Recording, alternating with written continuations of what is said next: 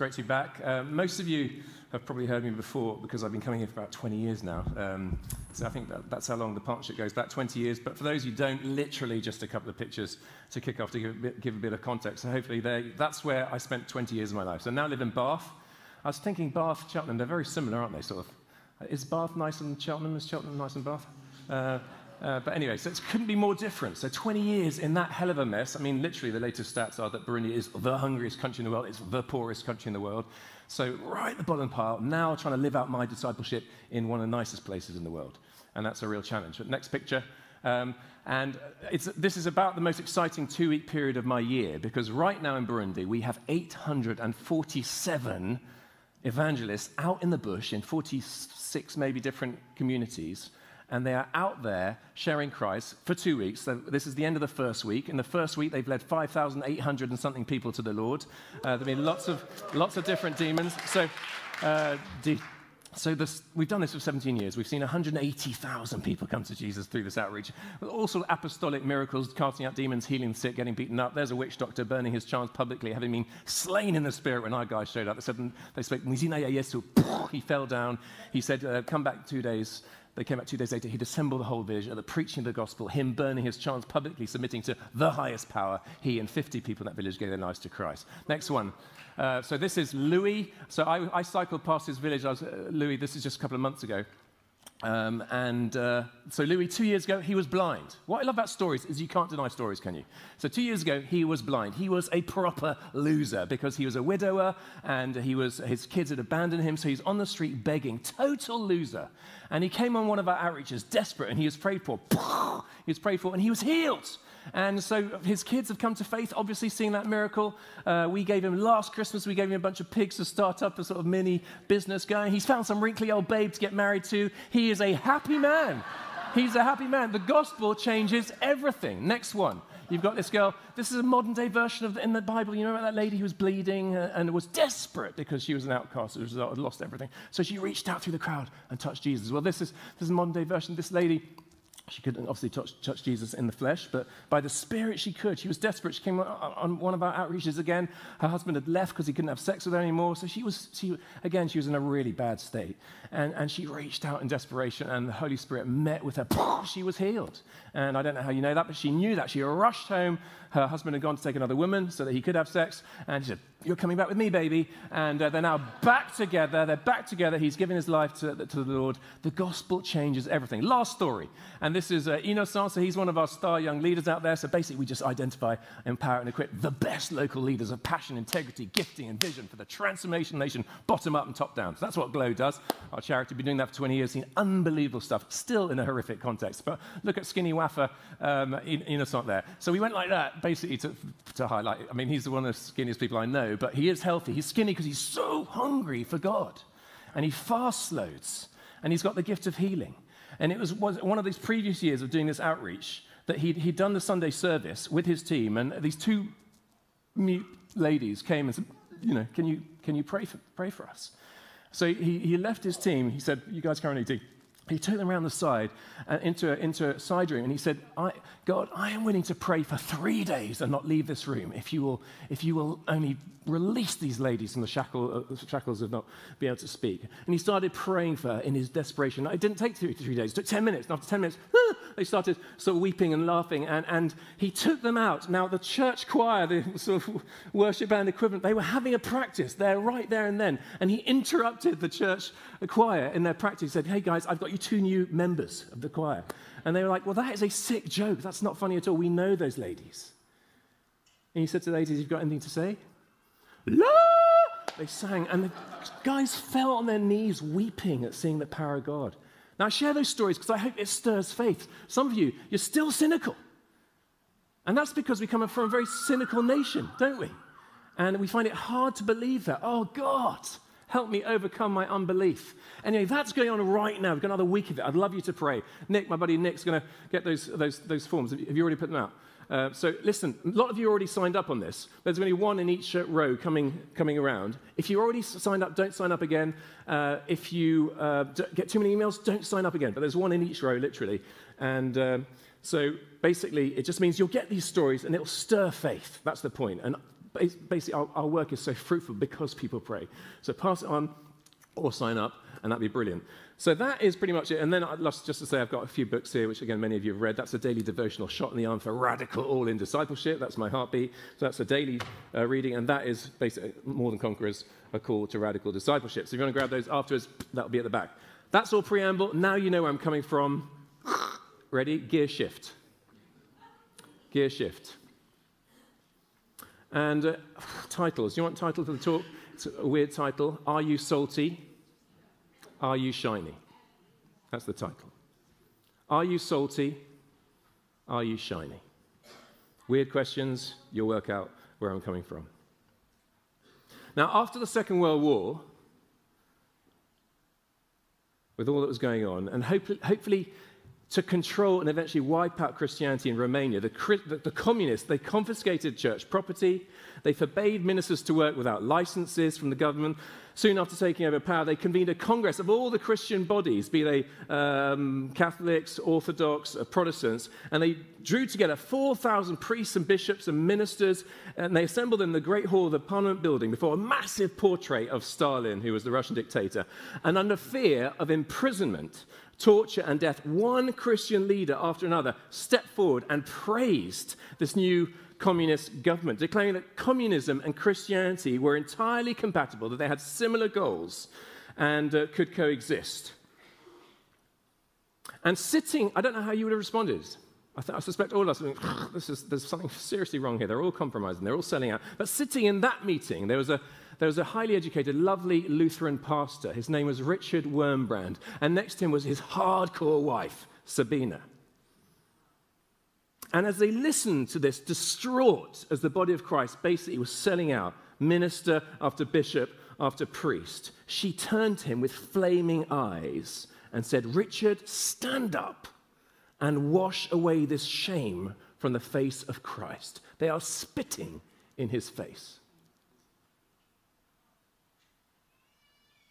And he whispered back to her, If I do, you will lose your husband. And she instantly replied, I don't want a coward for a husband. And so he asked permission to speak, and he was respected and well known. And as he stepped forward to the podium, this was being beamed live on national radio. He stood and looked out at those 4,000 faces, and he just said, It is our duty as ministers to glorify Christ. Boom! That was it. That led to 14 years in prison being tortured. He actually ended up uh, writing a book called Tortured for Christ. Three of those were in solitary confinement in pitch blackness without a sound for three years. He should have gone mad. He should have gone mad. And he was forced, they, they made him take communion with his own feces, forced him to eat, you know, I mean, all sorts of unbelievable stuff, which he documents in that very stirring, very inspiring book. Uh, their son, well, the wife, Sabina, was told that he was dead, which is pretty sick, isn't it? And then she also went to prison, leaving their child, their only child, as a street child. So they suffered unbelievably for their conviction that this is worth living and dying for. They were very salty, they were very shiny. Second story. Can anyone say to me which is the, the fastest growing church in the world? Anyone know? Iran. Interesting fastest growing church, facing masses of persecution from a very low ebb, but exploding in growth. Don't know if you've got any Iranians at your church. But there was this one particular couple, and they, in a sense, were very privileged and blessed because they managed to get out of Iran to the promised land, get to the United States. But after a few months in the United States, the wife said to her husband, Darling, take, please, take me back to Iran. There is a satanic lullaby in this nation all the Christians are asleep, and I feel myself being lulled to sleep. Think about that. That's the most powerful story I've heard uh, or read about in the last several years. Because essentially, what she was saying was that she wants to leave the safety, the physical safety of America, to go back to extreme danger. Plenty of Christians right now in Evin prison women being raped, guys being tortured, being killed with their family. She'd prefer to risk physical danger in Iran than spiritual danger in America. And she said, all the Christians are asleep. Now, we'll dispute that. We'll say not all the Christians are asleep in America or England, similar Western context, but a lot are. And she said, this, this word, the satanic lullaby, I feel myself being lulled to sleep. It's such a powerful image, and I just wonder whether you can resonate with it. Are you being lulled to sleep? Have you fallen asleep? Well, I don't know about you, but I'm desperate. I'm desperate not to. Rockabye baby on the treetop. So you've got those two stories to go off. Now let's look at the scriptures. Are you salty? Are you shiny? It's Matthew 5, verse 13 and following. You are the salt of the earth. But if the salt loses its saltiness, how can it be made salty again? It's no longer good for anything except to be thrown out and trampled underfoot. You are the light of the world. A town built on a hill cannot be hidden. Neither do people light a lamp and put it under a bowl. Instead, they put it on its stand and it gives light to everyone in the house. And in the same way, let your light shine before others, that they may see your good deeds and glorify your Father in heaven. So, first of all, are you salty? Now, again, it's hard for us, 21st century, to really get the full depth of this picture. But Michael Youssef writes uh, We can't appreciate the, the value of salt in the ancient world. Roman soldiers were given their wages in salt. Don't know if you knew that. Leviticus 2:13 speaks of the Mosaic law's requirement for salt in all the grain offerings. The Greeks actually considered salt to be divine. And different theologians have taken sort of different interpretations and highlight, highlighted different attributes of salt. So its whiteness represented the purity of the holy believer. Or as salt stings an open wound, so were Christians to sting the world with judgment and rebuke. Or as salt added flavor to a dish, so Christians were to have a positive uh, impact in their society. Or as salt creates thirst, so Jesus' people should create a spiritual longing and thirst in others around them through their attractive lifestyles. So different areas there. But probably the main purpose of salt that Jesus was really pointing to was that it pre- prevented decay. In saying, You are the salt of the earth, he's calling on his disciples, he's calling on us now to act as preservatives to stop the moral decay in our rotting culture. And they, at the time, they would have understood that. They would have understood that without refrigeration, the, the, the, the, uh, the fish that they just caught in the Sea of Galilee would quickly, within several hours, become rotting, stinking, and worthless. However, once salted, they could be stored away safely and enjoyed at a later date. Are, we, are you with me? Now, our privilege is to act as salt, likewise. But he carries on with a warning. He says, But if salt loses its saltiness or its taste, how can it be made salty again? It's no longer good for anything but to be thrown out and trodden underfoot by men. Now, Jesus isn't saying you can lose your salvation, but he is saying you can lose your saltiness. When salt becomes contaminated, it's poisonous and corrosive. Contaminated salt can't even be used for fertilizer on a field, it's, it just has to be thrown out onto the road. And if you've lost your saltiness through compromise, through apathy, through indifference, Jesus' assessment is blunt and clear. And if that's the case for you this morning, whether you're here or online right now, we need to confess and repent. And then we receive his restoration and we get back in the game. And maybe that's you today. Are you salty? Are, are, did you are you still salty? Did you used to be salty? Have you lost your saltiness? Do you still long to be salty? And I want to say there is hope. There is hope. And it's been easier for me to say salty living, particularly in Burundi, where you know, you don't sign up for Burundi because you're, you, are embracing comfort. You know, it, it, clearly it was an intentional step to go to the most dangerous country in the world at the time, and people trying to kill me, and people I care about getting killed, and facing death threats, all sorts of nutty stuff. Uh, that wasn't an, a, a decision to embrace comfort, whereas many of us, either by default or certainly aspirationally as well in our culture, comfort is something to be sought after. But comfort and cross cannot coexist. Jesus says, If you will come after me, you must deny yourself, take up your cross daily, and follow me. And let's be honest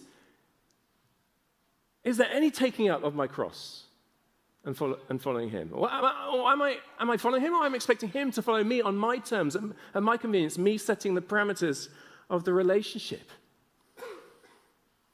And because we live in a consumer culture, the, the danger is we, we can embrace a, a consumer Jesus.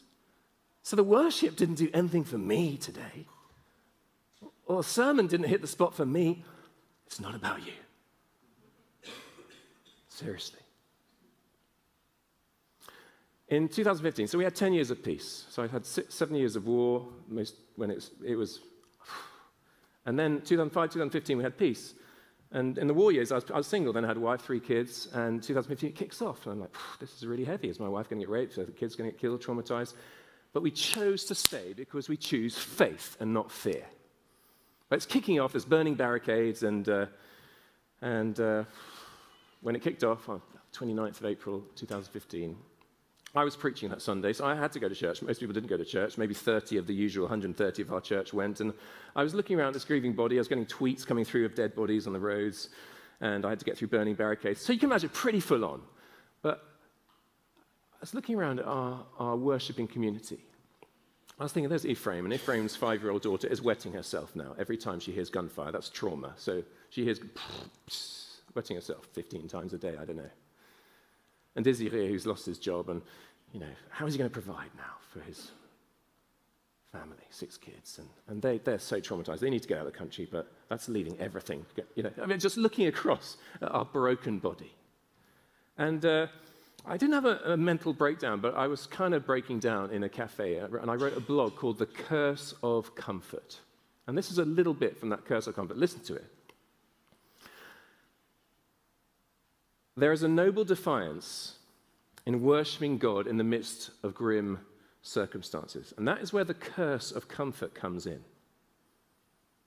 And I don't want to criticize Western Christianity, but as products of our consumer cultures, we invariably end up conforming rather than being transformed in Romans 12 speak acting as thermometers which reflect the reality of the environment rather than thermostats which set the very temperature of the, and, and alter the whole environment. Thus, we often unwittingly embrace, sorry, thus we often uh, uh, craft ourselves a more comfortable consumer cross, and our worship experience can end up feeling shallow and and anemic. And it's so easy to turn to Facebook, social media in general, chocolate, TV, sex, rather than to Christ when things get rough. And it's no wonder why my most intimate corporate worship experiences in the West have been with the most obviously broken people, like tramps and alcoholics, teen challenge, drug addicts, that sort of thing, prisoners, who don't feel the, the need to maintain the facade that their lives are all in order.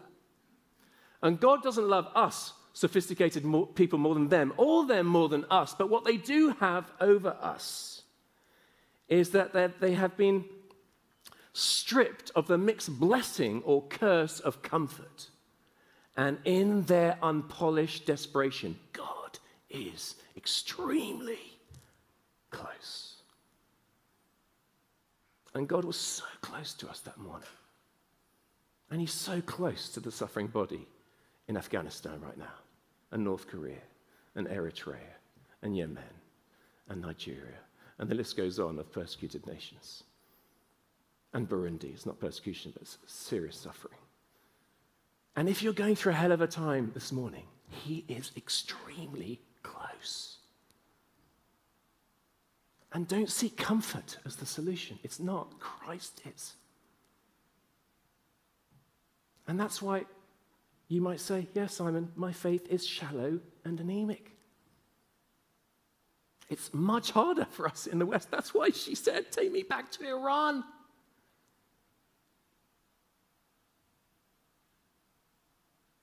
As George Bernard Shaw said, God created us in his image, and we decided to return the favor.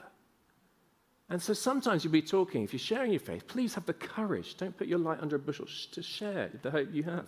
We're not saying we're any better than anyone else, we're just better off because we've got hope and we're freed from guilt and shame and we know where we're going. There's so many upsides to share with people. But often when I'm talking to someone, they'll say, well, for me, uh, God is, or to me, God is. I say, that's exactly the problem. Because you're just creating I mean, I wouldn't speak it in that tone, but it's like, it's like that is the problem is that for me or to me, you're just crafting a God in your own image to endorse your own lifestyle choices, however you want to see how God is, to make him palatable to, palatable to you. So I get on an aeroplane, come back from Burundi, and it's like a different planet here. And it's helpful to have, see God from uh, different perspectives and different cultures. But let's look at it in terms of, let's look at entertainment. The entertainment industry, and, and lot, we spend a lot of hours, don't we, in front of a, screen of some description. You know that experiment with a frog in a pan of water? You put a frog in a boiling pan of water. By the way, this is, it, it actually isn't true, but it makes a really good illustration. Uh, you take a frog and put it on a boiling pan of water, it jumps out because it's boiling. But you take that same frog in the same pan, same hob, but cold water, you just put it in and slowly turn up by increments. It just sits there until it's cooked. That's the theory. You know, when I went to Burundi, I was to jump out the pan. It was so surreal. Couldn't possibly be lulled to sleep. But I come back here, it's so easy to get completely taken out. When the wind blows, the cradle will rock. Can you hear it? Proverbs 4, verse 23 says, above all else, that's pretty high. Above all else, guard your heart because it's the wellspring of life. Above all else. And we don't guard our hearts in the main. So let's look practically. Let, let me take reality shows as an example from our culture.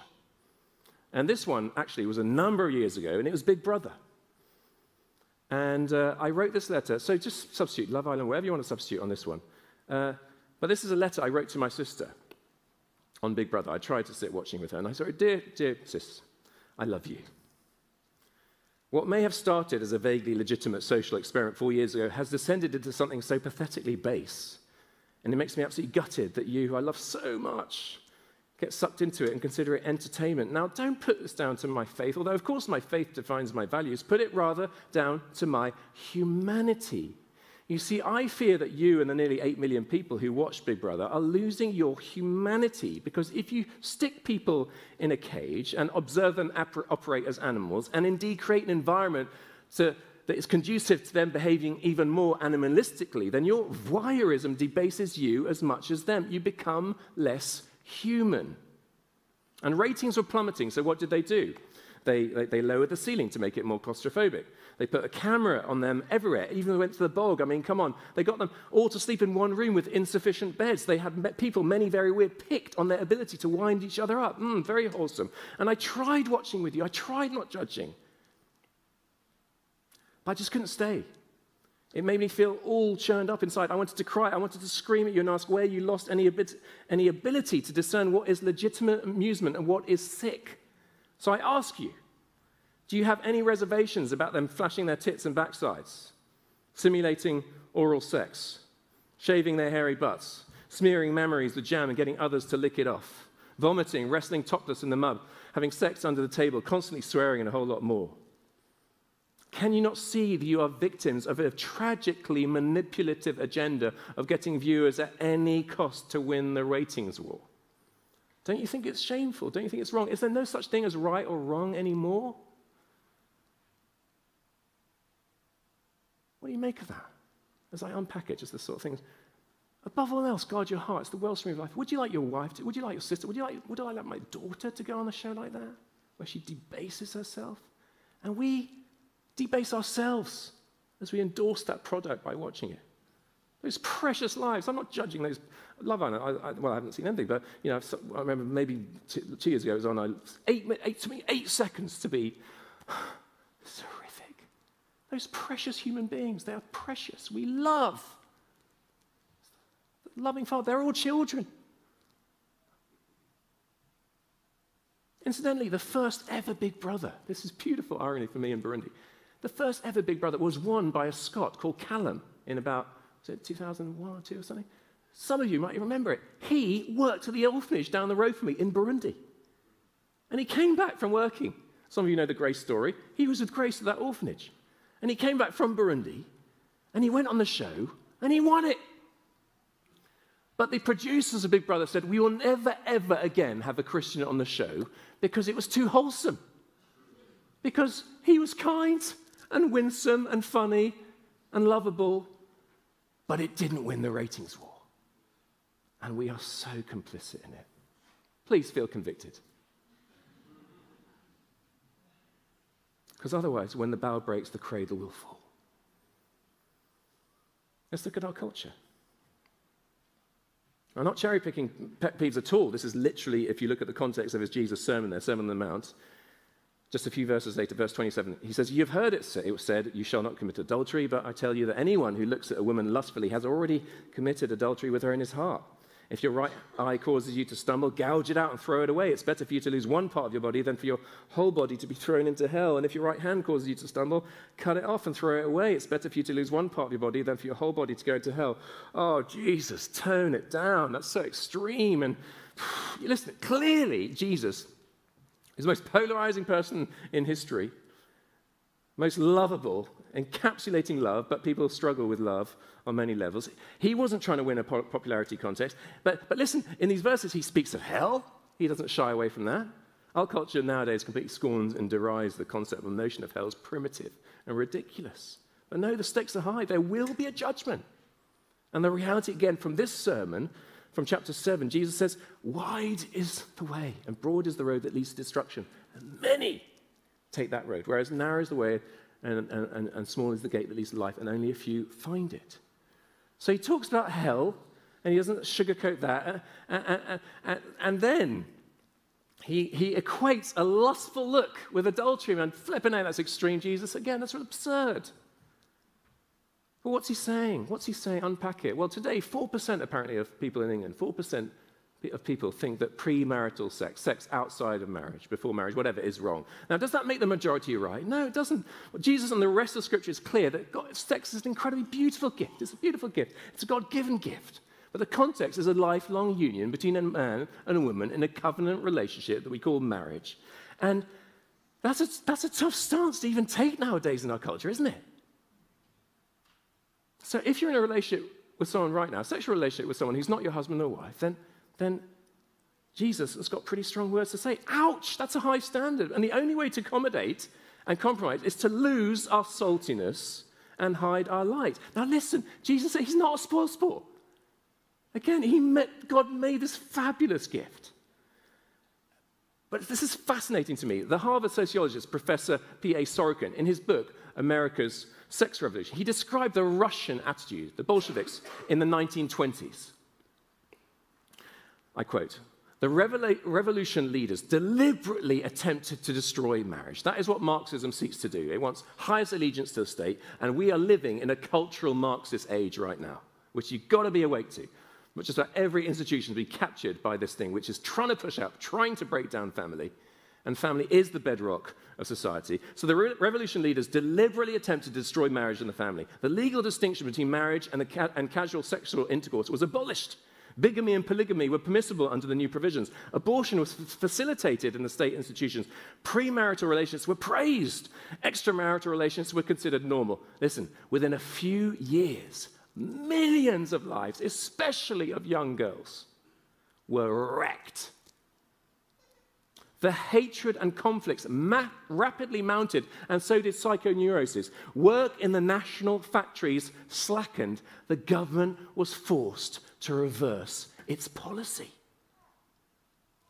So there was an atheistic regime going to God, trying to do a godless way of working society. And objectively, it failed, so they had to backtrack because they were rejecting God's template, his beautiful, wise template. Are you salty? Are you shiny? There's so much confusion around this, isn't there? Our culture is utterly confused. We either can stand in love and resist that confusion together or, or, or, cave and capitulate. And most of us seem to be capitulating.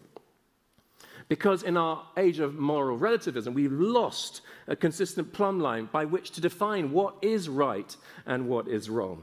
And so the ideas, of, you know, in, in the realm of, of gender, uh, sexuality, identity politics, all these are massively important and delicate. And we need to listen well.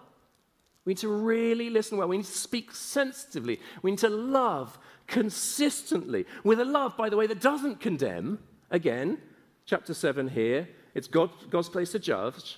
Do, uh, Jesus says, Do not judge, or you too will be judged, in chapter 7, a few verses later. But having said that, neither does it, does it mean we just, we're bullied by this cultural, militant, Marxist agenda into endorsing views that run completely counter to our scriptures. So a friend of mine is a school chaplain, and I had lunch with him a while back, and he'd got fired for, in a different context, out of the school context, expressing his belief on radio that uh, marriage was between a man and a woman. And because one of his kids at school heard that, reported back to school authorities, he was fired. And that's a very short version of a horrible story about what his family went through. Because he was called before the teacher, uh, the head, head teacher said, You must actively pr- pr- promote this other agenda. And he said, I can't in good conscience do that. Now, you don't have to be you know, that's, that's so extraordinary, isn't it? You don't have to be a follower of Jesus even to find that chilling. If that's the consequence of not toeing the line and eagerly adopting this creeping Orwellian groupthink, down will come baby, cradle and all. So listen, we've considered salt.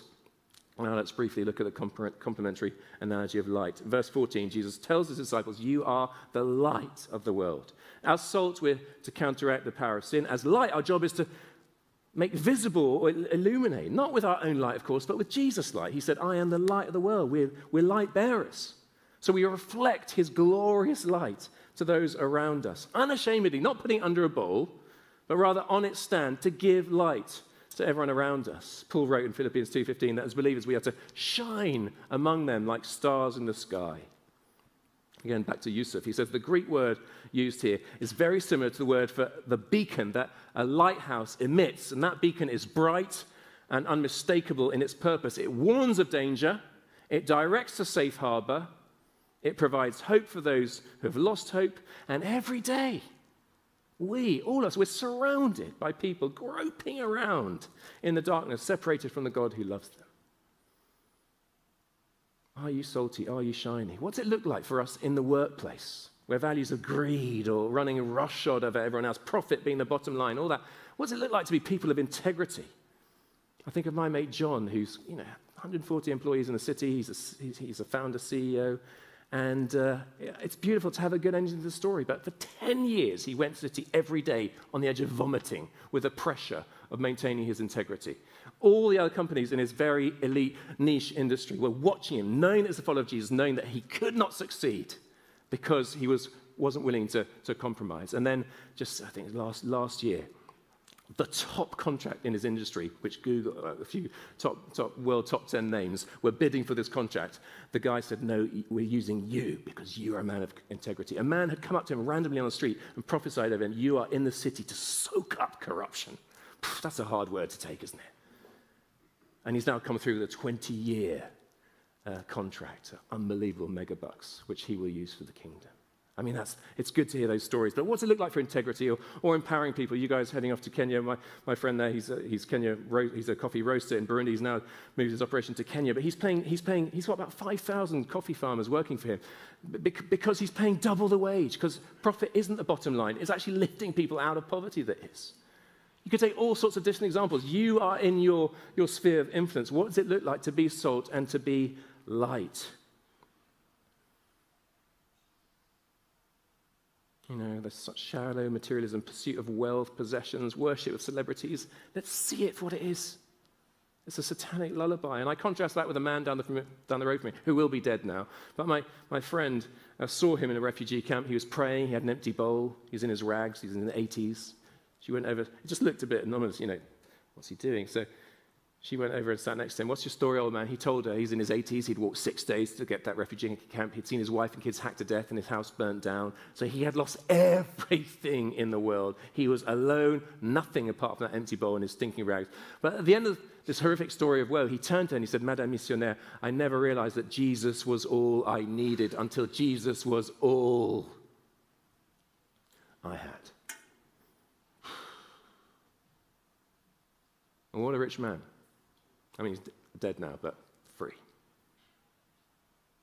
And I come back here and Bath, Cheltenham, loads of people. I've got a lot to, with, a lot to live with and nothing to live for. And he's saying, I want to use you. And salt and light will mean recognizing people are more important than stuff. Amen? Because lots of you are prioritizing stuff over people.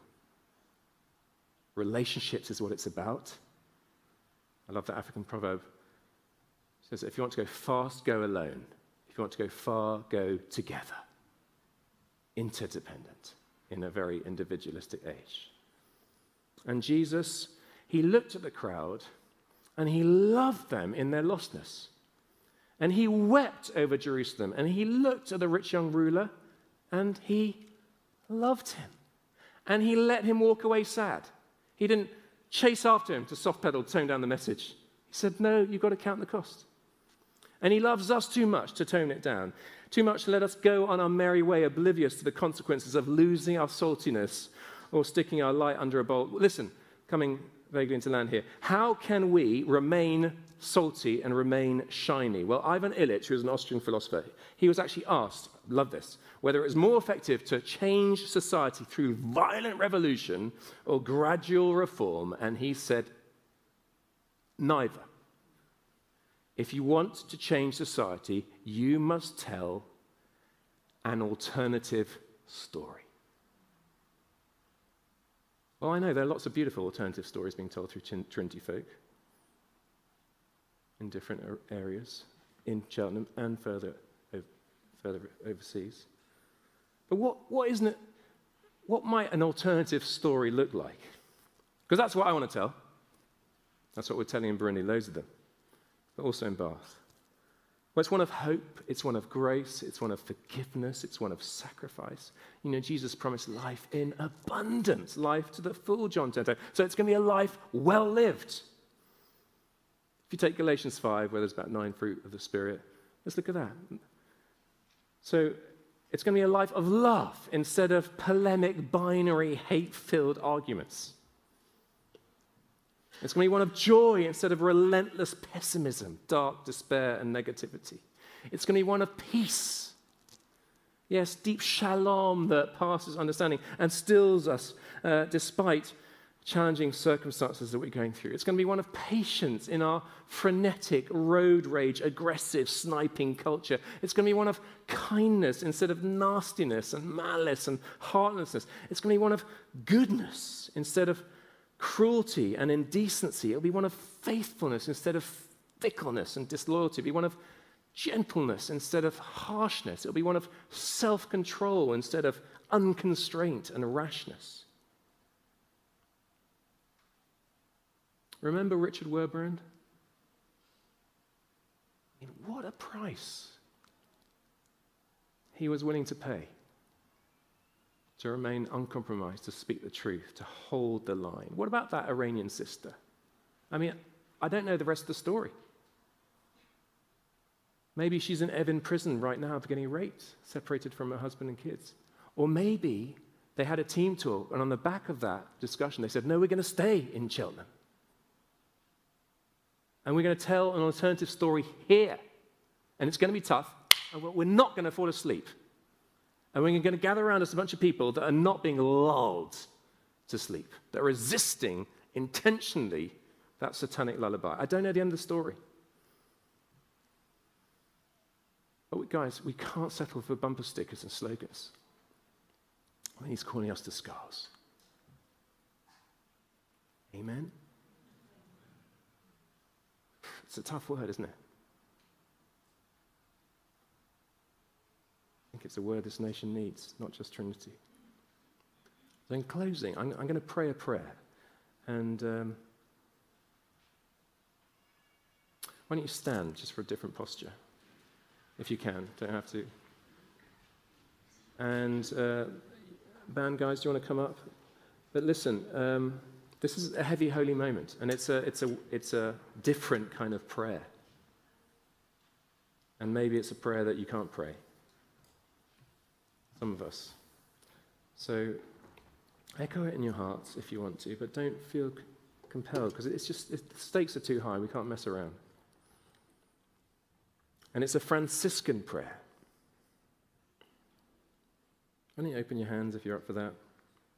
Again, don't have to. This is just a posture of surrender. I look at my God gives where he finds empty hands. That's what St. Augustine said. God gives where he finds empty hands. And maybe it's hard for us to receive if our hands are, if our hands are stuffed full either physically or metaphorically. But they're, they're, empty right now as I look at the palms of my hands. It's a position of humility, of surrender, of dependence, nakedness, really, before you, Lord.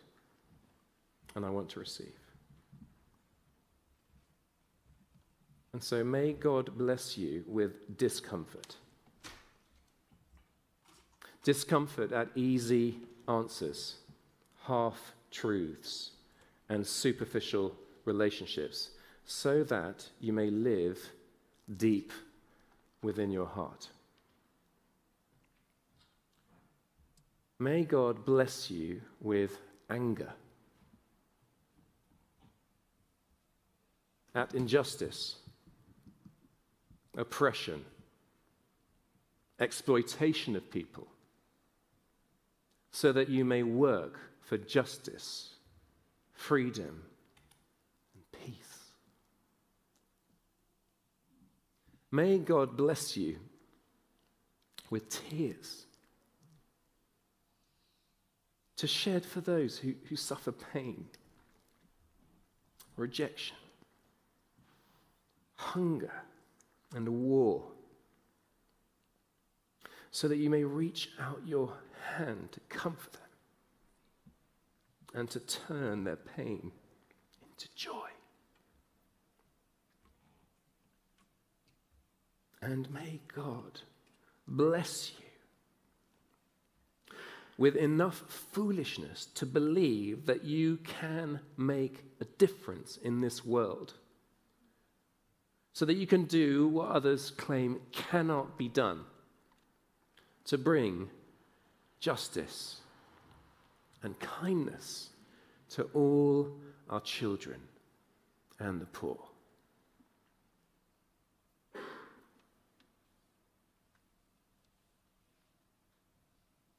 so may God bless us and help us to be salty and shiny. And if the salt, saltiness has been lost and the light has faded, may He restore you this morning. May He restore us so that we are truly salty again. Our light shines gloriously again, all for the first time. As the verse says, before others, that they may see your good deeds and glorify our Father in heaven.